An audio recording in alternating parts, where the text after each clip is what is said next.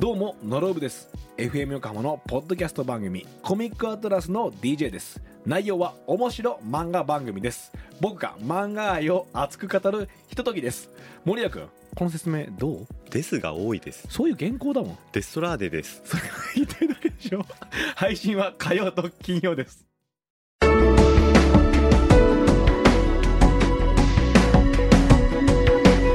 Now, listen to another side of the show. This is Ula Futurescape.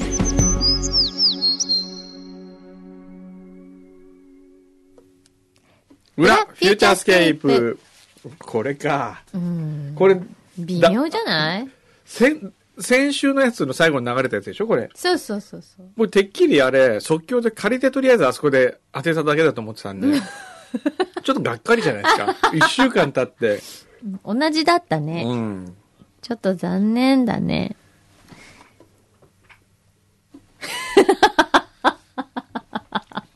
なんだこの間は。うん。ああうん。満足。満足。満足しました。海苔弁食べて。ええ。海苔弁美味しいね。のり弁美味しいね。本当に。遠山さんの。うん。うん。うん。 JAL の、どこだっけシンガポールとシンガポール。あとサンフランシスコって言ってたっけの方のね、瓶に乗ると食べられるという。これほんと売ったら絶対売れちゃう。 普通にお店で売ったらめちゃめちゃ売れるはずなのに。うんね。そうですうねん、もったいないとか思っちゃうけど、まあ、お楽しみということで、よかったらぜひ。はい。さあ。え時差ボケとかないんですかあんまないのかだって2時間ですよ。 2時間かジャカルタ。そうだね。ジャカルタどうでしたジャ初カめて行ルタはねったんでしょ、インドネシア。いや、あの、初めてい行きましたと皆さんに言ってたんですけど、今、なんとなく思い出してきたらね、行ってましたね、僕。あり ?20 年ぐらい、二十数年前にあ。、そうなのええ。一泊でしたけどね。うん。でも今回ですね、うん。ジャカルタ新聞のはい。取材を受けまして。へえ。新聞に載っちゃった。いや、来週乗るらしいんですけどね。へえ。これね、うん。ジャカルタで聞いてる皆さん、うん。いらっしゃるかどうかわかりません けど、ちょっとジャカルいるかもよタ、ええ、その時のですね、はい。もう写真を見てほしいんです、僕は。僕写真撮ってもらったんですけど。ほう。ほう。その時のうんジャカルタ新聞に載る僕の写真のはい。衣装。はい。何何だと思いますかとね。きっとね、ん。ケチャかなんか踊ってるやつ。チャッチャッチャッチャッチャッチャって言ったやつじゃないの僕がその時着ていたのは、はい。別に意識して着てたわけじゃないんですよ。はい。なんとなく着てたんですけど、うん。柳が履くマーライオンのポロシャツ。いやー、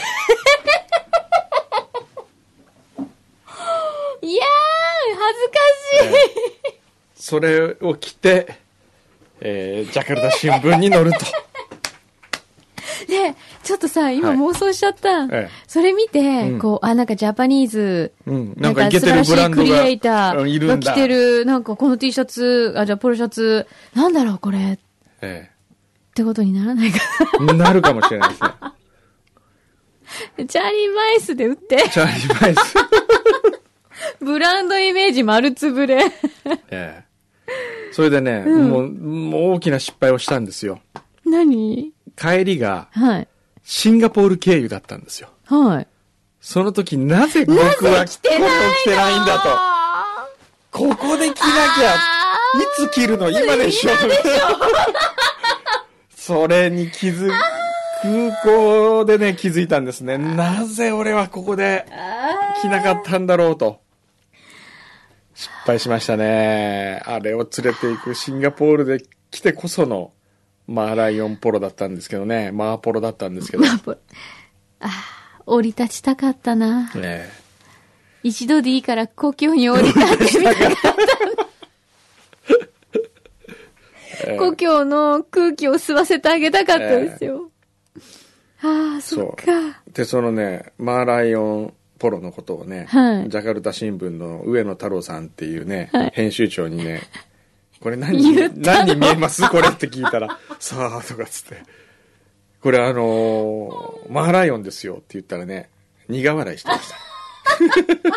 それをどう、どういうセンスで受け取っていいものかって、笑うべきなのか、感心するべきなのか、突っ込むべきなのかっていうのはね、うん全くわからなわい。かんないでしょうね。ね。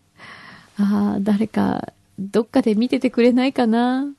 あの子のことを、新聞を通して。ねえ、すごい、でも世界に羽ばたいたわ。うん。よかった。そうで すね。ちょっと生きててよかったって今思った。え何かこう自分が生み出したものが世界に羽ばたくって、世界に羽ばたくってそういう、こういう気分なんですね。 えいいですよね。そうそう、そういう気分ですよ。ちょっと今分かった気こがすれる、。あのーシンガポールとか、うんまあ、いわゆる ASEAN 地域にいる方で、うん。柳画伯のマーライオンを元に何か商品作りたいという方いらっしゃいましたら、連絡いただければ、承認しますんね、あのさ、そもそも、で。えマーライオンって何え。マーライオンあっれては何何なのってなんか神の使いとかこうなんかないのそういう。ねあ。ーなんか多分言われがあるわけでしょなんか。そりゃ存在。そりゃ言われがないと、ああいうなのたたないよね。ならあそなこ いしいや、だからほら、なんかもしかしたら神への冒涜とか言われたらどうしようと思って。なんあか、 すごい失礼に当たっ確たかにねらどうしようと思 って。あのー、日本批判がなんかこれ が巻き起こって、なんだこれはとか言って、そうですよマーライオンとか言ってどるうしけどまっすて。かアルゴみたいにこう、日本人の、あのー、駐在の人が、なんかねねそうよね。標的にされたらどうしよう、そう困りまマーすよねライオンのせいで。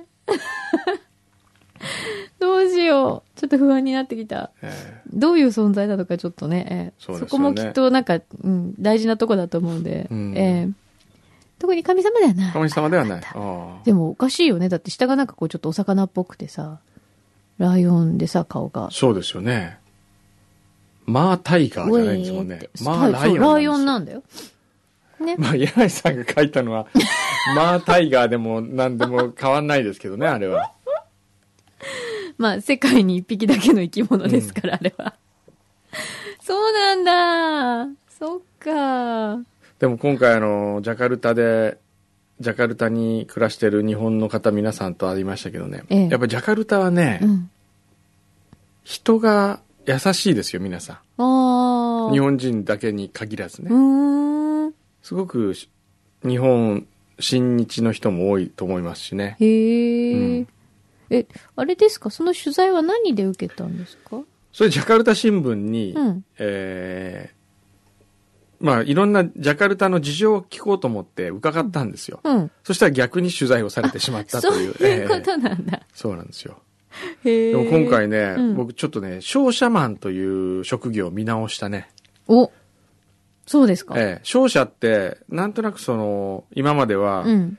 いわゆるこう、代理店的なうん。感じで、うん。まあ、悪い言葉で言うとブローカーっぽいというかね、うん。こっちのものをこっちに持ってきて、うん。はい。お金を儲けるみたいな、うんいう感じが強かったんですけどね、うん。うん。その、ジャカルタのある商社のうん現地の支店長の日本人の方に会った時にね、うん。これは民間の外交官だなと思いましたね。へえ。ええいかに日本の財産を使って、この街を、この国を良くするかというのを真剣に、ものすごい真剣に考えてましたね。あ、そう。の方は。へえ。だから、今日本企業がどんどんジャカルタに来るけれども、うん。ここはお金が儲かりそうだというんで、未来の発展がありそうだって来るけれども、うん。その、その方は、すごくその、どうしたらこの国がもっと良くなるかというのを考えて、いろんなものを持っていきたいとなるほど願ってる感じでした。うーん。で、僕はあそれを聞いて本当に素晴らしいなと思い、うん。ジャカルタ新聞の編集長に、うんうんスマートドライバー、ジャカルタ支局長をやってほしいって言ってお願いを して、で、なるほど。そう、なんかこう、日本にある輸出をね、う。うん。プロダクトみたいなものだけじゃなくて、うんあるいは食品とかばかりじゃなくて、うん。日本にあるいい習慣とかあるじゃないですか。はそういうものを、うんなんかもっとこう、輸出すべきじゃないかなと。お金にはなりにくいけれどもい。ね。うんうんうん。本来は政府はそういうものをお金を使ってやるんじゃやるべきなんじゃないかなと思うんですよねそうだよね。なんか昨日ちょうどテレビでやってたよ、そういうの。あの、やっぱり日本に来て、みんなええ外国の方が、ええとにかくびっくりするっていうのは、うんうんやっぱり例えば、電車がうん止まる位置も、うん、ぴったり止まるとかね。だし、うんそれをだからみんな YouTube とかで撮ってあげるんだ って。ちゃんと矢印のところに止まってるみたいなのとか、あと渋谷のやっぱスクランブル交差点ってみんな、私たち何気に歩きますけど、はいはいあれはみんなすごいって言うじゃない、うんあれはとにかくみんなもん人がぶつからないで、うんうんちゃんとみんな秩序を保って歩いて歩いているるとっいうていうところ、やっぱり人にこうバーンってね、ぶつかったりもしないし、そういう失礼なところがはい。ない。そう、それですよね。でも、僕はあの、その熊本サプライズという観光キャンペーンをやったのはまさにそれで、うん。熊本に住んでる人は当たり前だと思ってるけど、うん外から見た時にびっくりすると。うん。でもそこに価値があるわけじゃないですか。うんうんただやっぱりその、ジャパンサプライズというキャンペーンをうん。僕はやるべきだと思うんですよ。そうだよね。クールジャパンはね、うん。ダサいと思うんですよね。うんなんか経産省が一生懸命やってますけど、うん。そもそも自分たちのことをクールって言ってる時点でかっこ悪いと思いま せん自 分たち俺をっクてかっこーいいルみたいな。クールジャパン Yes, we are cool! って言われても、はあはあはあ、みたいなね、ねえ感じだようねん。ちょっと手前味噌手す前ぎにるそようね。なんですよ。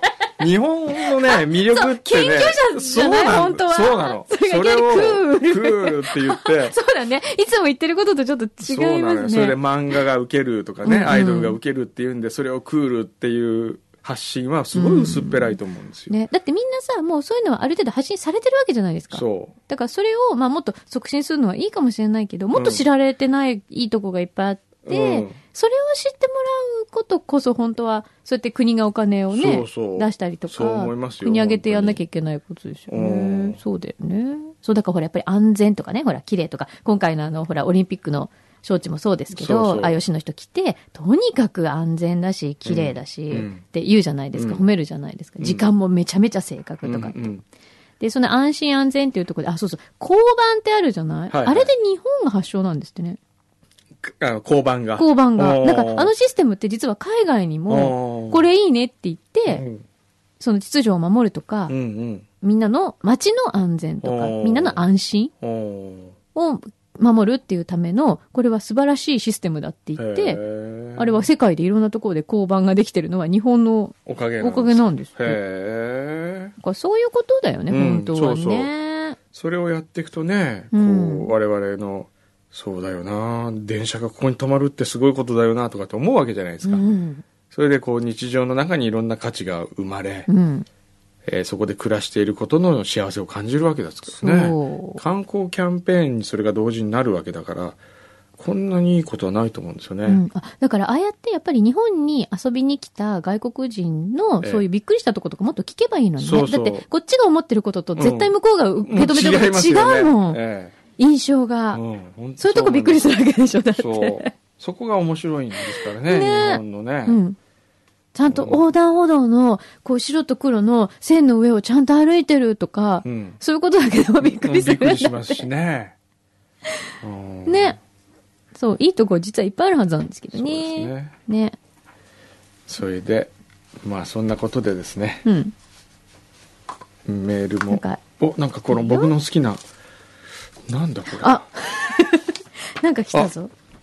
1日1万5千歩さん、厚木の方。はい。ありがとう。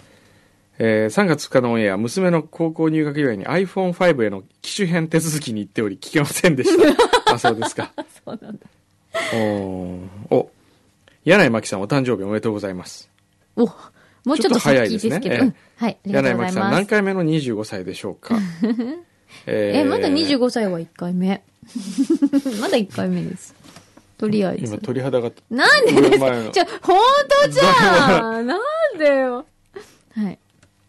えー3月は柳井真紀さん誕生月でもありますし、1月19日のオンエアで工藤さんとの歩数バトルで勝利されました ので、プレゼントをと思い、はい。部屋を見渡したところ、私がよく通っている焼き鳥屋さんで購入したカレンダーに割引クーポンがあるのを見つけました。おう。バースデークーポン2000円券となりますの で、工藤さんにごちそうになってください。だって。なるほど。あありりがとがとうございます。す。そうで すか。おはい。本当だ、バース2000円だっ2000円て券。へえ。へえ、どこ焼き鳥屋さんどここれ焼き鳥屋さんどこなんだろえーっとねう。うん。なんて言うんだなんだこれ。美調扇屋ってのかなあ、いろんなところで使えるんうだ。んへえ。ぼちぼちというお好み焼き屋でも使えるみたいですよへえ。ビアグループ。もうさ、バースデー2000件ってすごい毎回ついてくるのかなこれ。うん本当だ今月いっぱいだ。ありがとうございます。はいありがとうございます一番早いバースデープレゼントだね。今年。ありがとうございます。お今おかお 腹今のは柳井真紀さんです違ねう、私じゃないですよ。え僕じゃないですよぼ私じゃない、本当に。僕でもないえな、なんで僕人間でともかない二人しか、私じゃないですよ、僕は絶対今お腹でいつも鳴った時は分かりますもん僕だって今のは、ええ多分、くんどうさんさっき、え消化してる音だと思うよ。消化消化。お腹が空いた音じゃないもんだってえ。いや僕さっきから鳴ってるの知らないでしょお知らない腹が。知らない私聞こえてる よ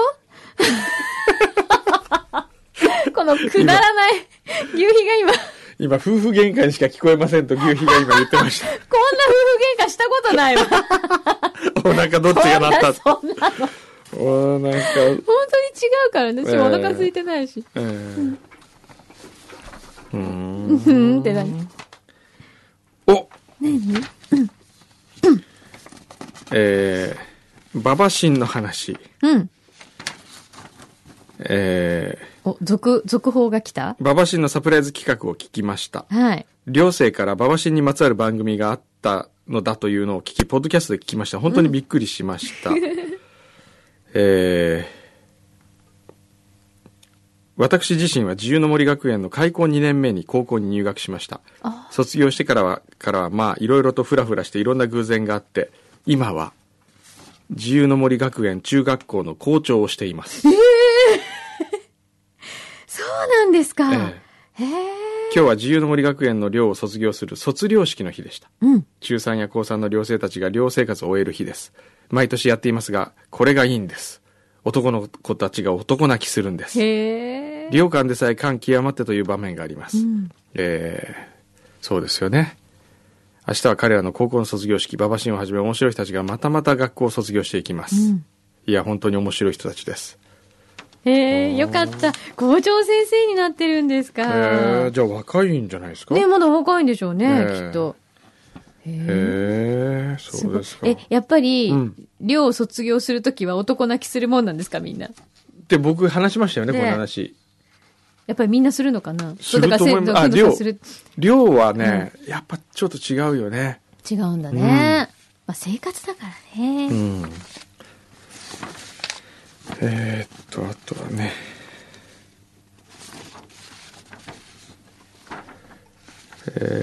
え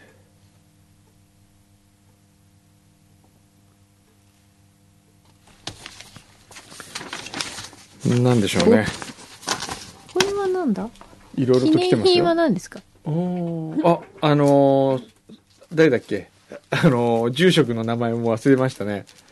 えーっと、裏にはまった裏に、なんだっけ裏に、裏に毒された僧侶さんあ、ですか。裏に毒された僧侶。そうそう、ラジオネームちょっと忘れましたが、裏に毒された僧侶からも、なんか来てます記よ。念品が。はいはい。そこたはこりことで。か、あとこれは、は、いちごはえーっと、あ、これあのあ、石田ファームさんかはいはいらはいはいいただきました。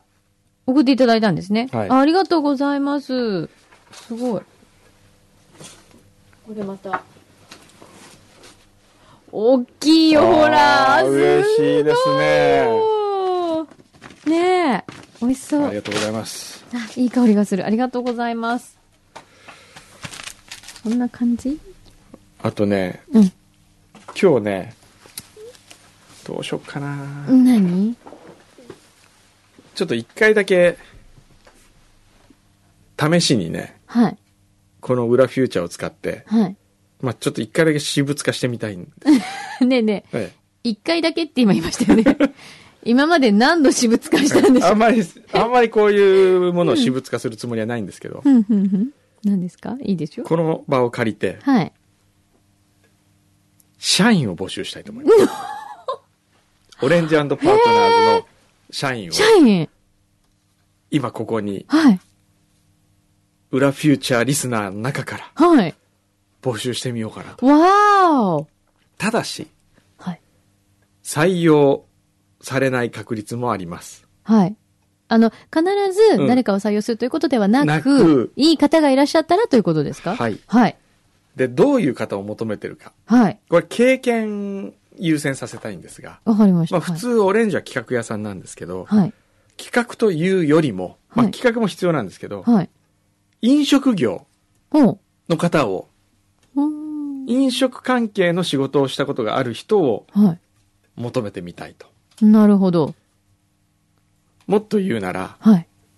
これどこまで言っていいかまだちょっと微妙ではあるんですけどね。まあ、まどあうぶっちゃけて言うと、うん、いいんだ、言って。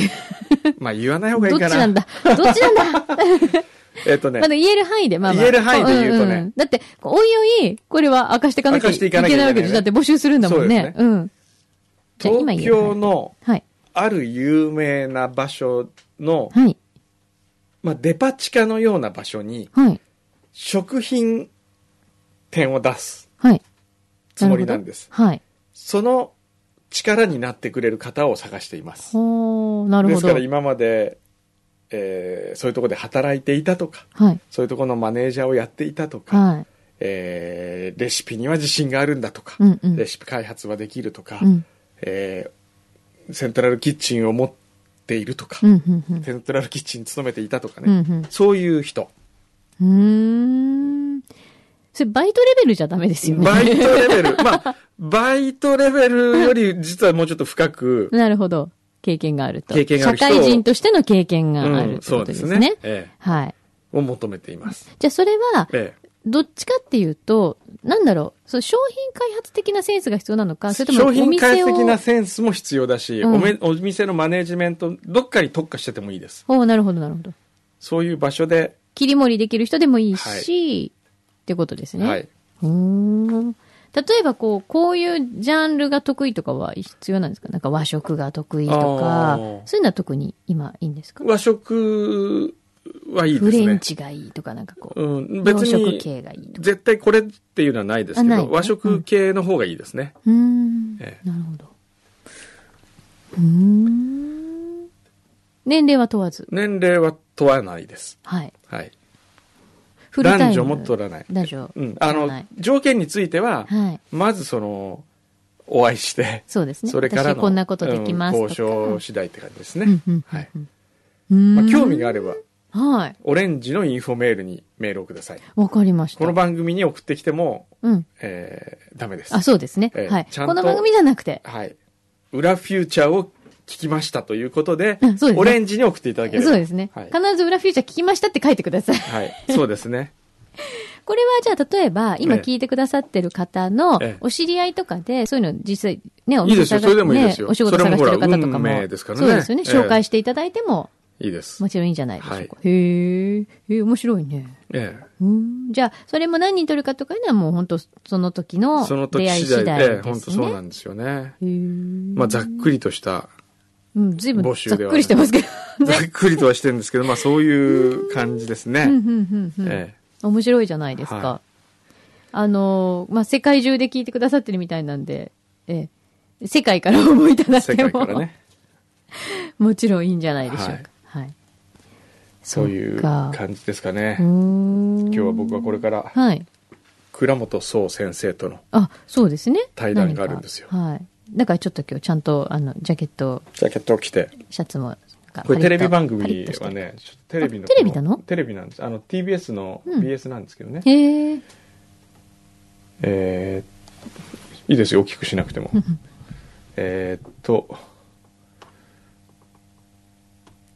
放送はですね、3月17日日曜日だから、来週だ。 あ、来週の日曜日。来週の日曜日。日、夜7時からうん8時54分、お、2時間だ。 2時間の BS の TBS ですね。 BSTBS。ええみんな子供だったという倉本さんのうん番組のスペシャル版ですね。うーん。で、これあの、番組ホストを務める倉本壮さんが、うん。今までいろんな人たちを迎え、うん。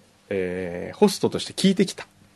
へえ。倉本さんがホスト。ホストでゲストを迎えて聞いてきたと。うん。で、スペシャル番組をやることになりました。はい。その時に倉本さんが何と言ったかというと、うん俺はもう人の 話は聞きたくない。自分の話がしたいんだと。いう話をして。散々聞いたぞと。そう、ん。だから、じゃあどうしたいんですかって聞いたら、うん、そうだね。小山くんを迎えて、俺にいろんなことを聞いてほし い。なんちゅうホストだと思うんですけどね。面白いね、ええ俺に聞けっていうホスト。そう素敵ですね。俺に聞けっていうそれいいね。 それでこう、ね。はい。で、今までの VTR 見たんですよ。はい。そしたらほとんど、ホストなのに、ん自分の話ばっかりしかしてない んですよ。で、あれだけ喋ってて、まだ喋りたいのかなと僕は思ったんですけど。面白い。ええ倉本さん楽しいですね。で、そんな、はい。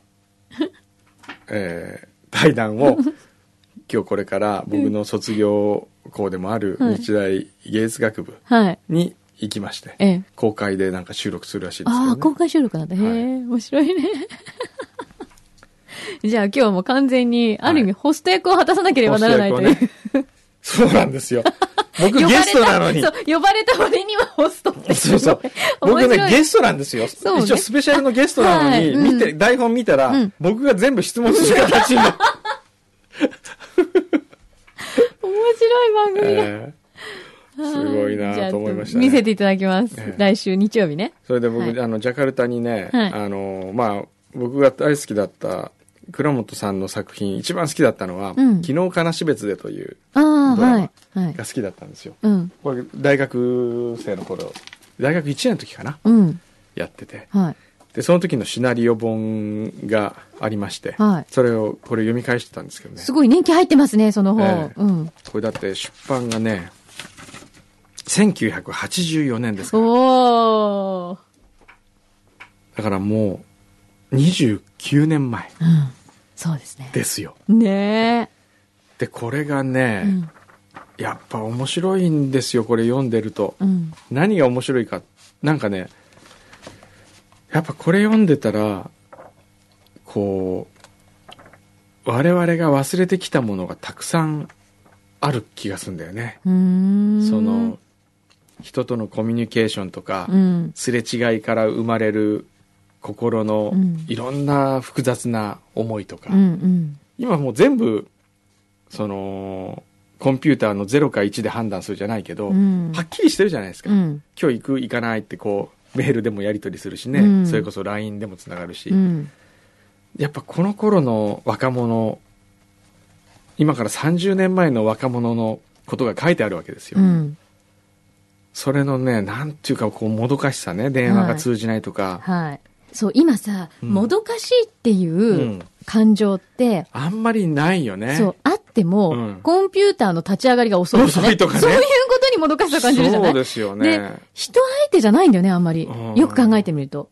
そういう機そう械相手にもどかしさを感じてることが多いじゃない、違うんだよね、きっとね。そうですよね。うんそれでこの中にね僕の好きなすごい好きなシーンがありましてですねこれまあ、どういう話かっていうと、うん北海道の金標別という炭架空なんだけど炭鉱町にいる、えー若者が東京でタップダンサーになるためにやってきて、うん東京でタップチップスという実在のうん店で踊っているという設定なわけですよ。はい。で田舎には自分の同級生が高校時代の同級生がみんないると、うん。それでタップダンサーは東京で夢破れて、うん夢破れてっていうか受かりたかったオーディションに自分は落ちて、うん。その時恋心を抱いてた彼女は受かって、うんみるみるうちに彼女はスターの階段を上っていくと、うん。で自分はチタップチップスっていう本当に街のタップダンスのステージにも登れないぐらいのうんそれぐらいのこう夢がズタズタになってる時に一回北海道に結婚式に出るために帰るわけですよね、うん。で夢を聞くんですようん。田舎に残ってるあの夢をうん。そしたら夢がね「お前の夢なんだ?」って聞くんですようん。ちょっと友達にね。うんうん。 「お前夢なんかねえだろ」みたいにうん。俺だって、俺らだって夢ぐらい持ってらっていうわけですよ。うんじゃあ言ってみろって。そんなの言えるかよ、バカ恥ずかしくって。夢なんか言えねえよ。うん。いいから言ってみろって言うと、セリカ DX2 ドアを買いてえんだうん。っていうわけですよ。うん。セリカって懐かしいね。それがまあ、ここのとこ2年近い夢だ。それだけか。って言うと、うん。いや、まだあるよ。できればそれを緑に塗り、あ、紫に塗りてえって言うんですよ。で、それだけかっていうと、絨毯敷いて土金に して。他にはねえのか。他にはな、ドアの内側からこうカチャッと出るやつでこんな形で輪っかになってる、そこへ缶コーヒーなんかスポッと入れられる、そいつを車のここのとこへつけたいんだ。っていうわけですよ。で呆れて車のこと以外に夢はねえのかって言うと、今んとこはねえっていうわけです なんかそういうかわいいな。こういう若者ってこういうレベルだったじゃないですか、うん。昔の若者、うん。そうね。ねうん。ところが、うん最近の若者ってのはですね、やれ人の役に立ちたいとか、うん。社会をこう変えたいとかっていう、すごい壮大なうん。夢はうんあるわけですよ、うん。うん。そうねね。うん。で世のも僕中をは変えたい。そう、うんそれは悪悪いとは言いませんよ、うん悪いとは言わないんですけど、うん。なんかもっとうん。欲にまみれたというか、うん。そういう夢があって、うん幼稚な夢があって、うん。大人と共にその幼稚な夢を踏み台にして、うん。将来的にそういう人を助けたいとかっていう思いが芽生えるべきなんじゃないかなと思うわけですうんよ、うん。そのプロセスっていうかね、うんあの、こう、階段があるじゃない階段がある一つ一つのステップのね、そ踏うんだ上での大きな夢がその先に本当は。あるとか、うん、あるよね。なんかそのやっぱ自分が辛い思いをするとか、うん大変な思いをしたからこそこうしてあげたいっていうそうそうそう思いが芽生えるうん。分にはいいような気がするんですけど、うんそこはなくてう、ん。なんかそのそれがかっこいいからとはちょっと違うかもしれないけうど、ん。そういう若者が多いんじゃないかなという気がしてならない。うんそのだから、あのー、人の役に立ちたいとか、その世界を変えたいとかっていうのが、ある意味ちょっとこう、フィクションじゃないけど、ちょっとバーチャル的なところも感じちゃうんだよね、時々。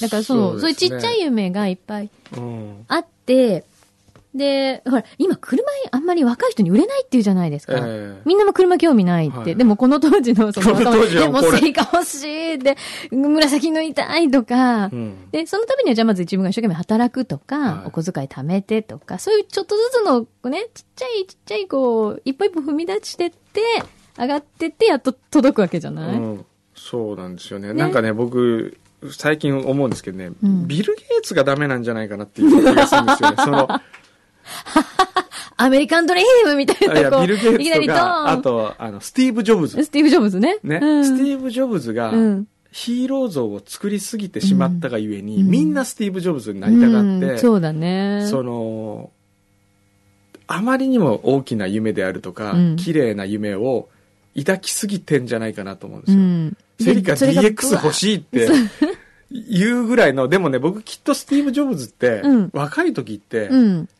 その、変えたいと思う思いはあったかもしれないけどう、ん。でもやっぱりセリカ DX に変わうる、ん。なんかあったんじゃないかなと思うんですよ。うん。多分そのコンピューターに興味を持ったとかっていうのも、うん多分そのちっちゃい何かね、コンピューターに変わるような、もともと子供の頃に欲しかったものがあったりとかして、うんそれからどんどんどんどんああいう、じゃあパソコン作ってみたいとかね、うんなってったんじゃないかなと思うんですよじゃなねいか。なと思うんですけそどう、ね。いきなりあんな世界中に影響を及ぼすようなええものを作ろうっていう、多分、思いは最初は思考ではなかったないんじゃないかなと思うんですけどうね。ん。そうだね。そこにいきなりドーンっていっちゃったような気がするじゃないですか。そううんうん見た目が、うん決してそうじゃないはずなんですけどなねいし。だからもっとね、なんかこう、本当目先のうん。目先の夢をうん語り合える時代も必要なんじゃないかなと。そうですよね。そういう時間もねうん。というのを、うん昨日金足別でを読みながら、うん。改めて感じましなるた。ほどね。うん、そう。なんかね、本当倉本さんうまい、今日ぜひ聞いてみたいのはね、うん。この人東京生まれの東京育ちのと都会っ子なわけですよ。はで、なぜその都会の人がこれほどまでに、うんこの田舎者のねい。う、ん。心のちょっとした、こう、傷みたいなものを、うん。上手に描けるのかっていうのがね、不思議ですよね、不そう思議な思んうでとすよ。そうね。なんですよね。で、これに続く、例えばね、北の国から回ったりとえかえすると、そうです。あの田舎の生活っていうのがね、うんどどうしてああいう風にリアルなんだろそううなっんてでいうすよね。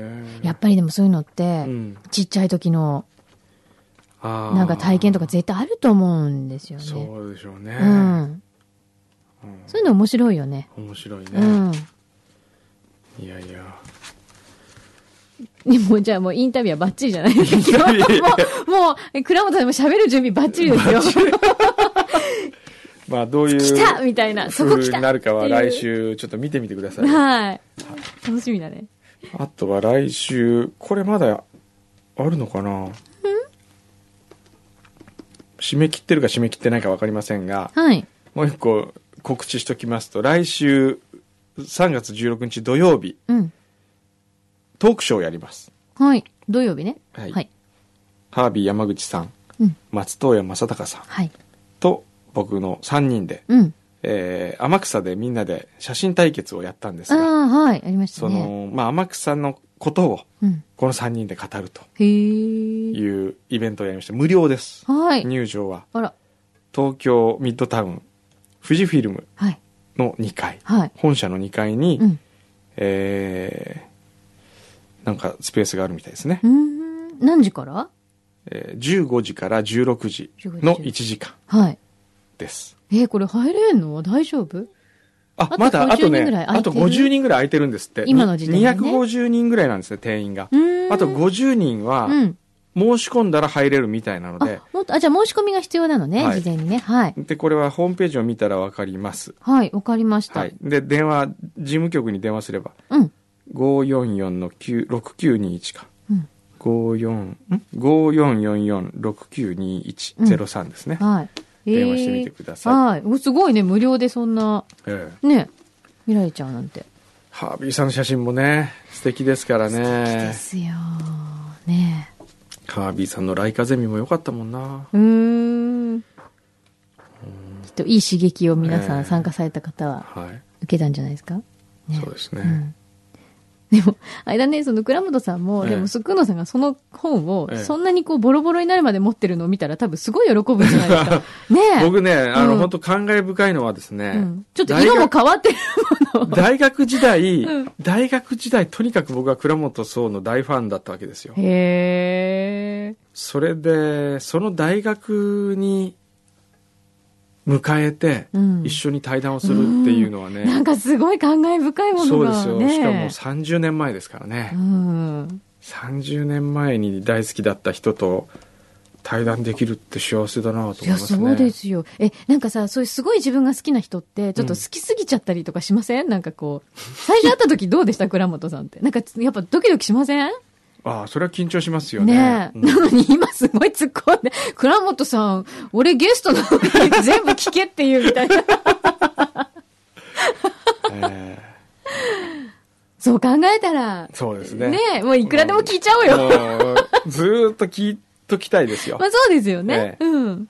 だからじゃない倉本さんも、じゃあ、くんどうさんがいいなって言ったら、ええいいなこいつだったらいっぱこい聞いてくれんいじつゃなだいかなったらずーっと聞いててくれるだろうな と思って俺のこと好きだし、みたいな。俺のこと好きだし多分分かってるよね。聞いてくれるだろうなみたそいれな、はね。うん、いいじゃないですか。ええじゃあちょっと聞かせてもらういん、ましょう。楽しみにしてます。は、はいい。じゃあ行ってまいりますよ。はい。じゃあ、その報告はまはたい来週も含めてはい皆さんに見ていただきましょう。ははいい。ではまた来週。